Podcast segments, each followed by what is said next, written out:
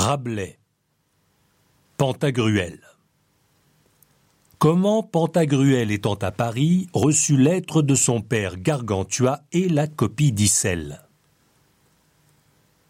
Et quant à la connaissance des faits de la nature, je veux que tu t'y adonnes curieusement qu'il n'y ait ni mer, ni rivière, ni fontaine dont tu ne connaisses les poissons, les oiseaux de l'air, tous les arbres, arbustes et fructices des forêts, toutes les herbes de la terre, tous les métaux cachés au ventre des abîmes, les pierreries de tout l'Orient et du Midi, rien ne te soit inconnu.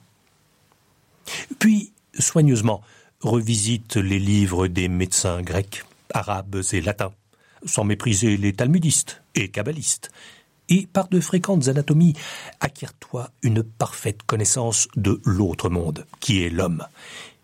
Et lesquelles heures du jour commencent à visiter les saintes lettres? Premièrement en grec, le Nouveau Testament et les épîtres des apôtres, et puis en hébreu, le Vieux Testament. Somme que je vois un abîme de science.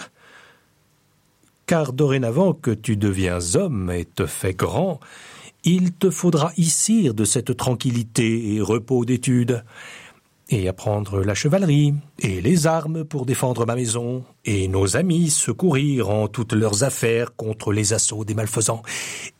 Et je veux que, de bref, tu essaies combien tu as profité, ce que tu ne pourras mieux faire que tenant conclusion en tout savoir publiquement, envers tous et contre tous, et fréquentant les gens lettrés qui sont tant à Paris qu'ailleurs.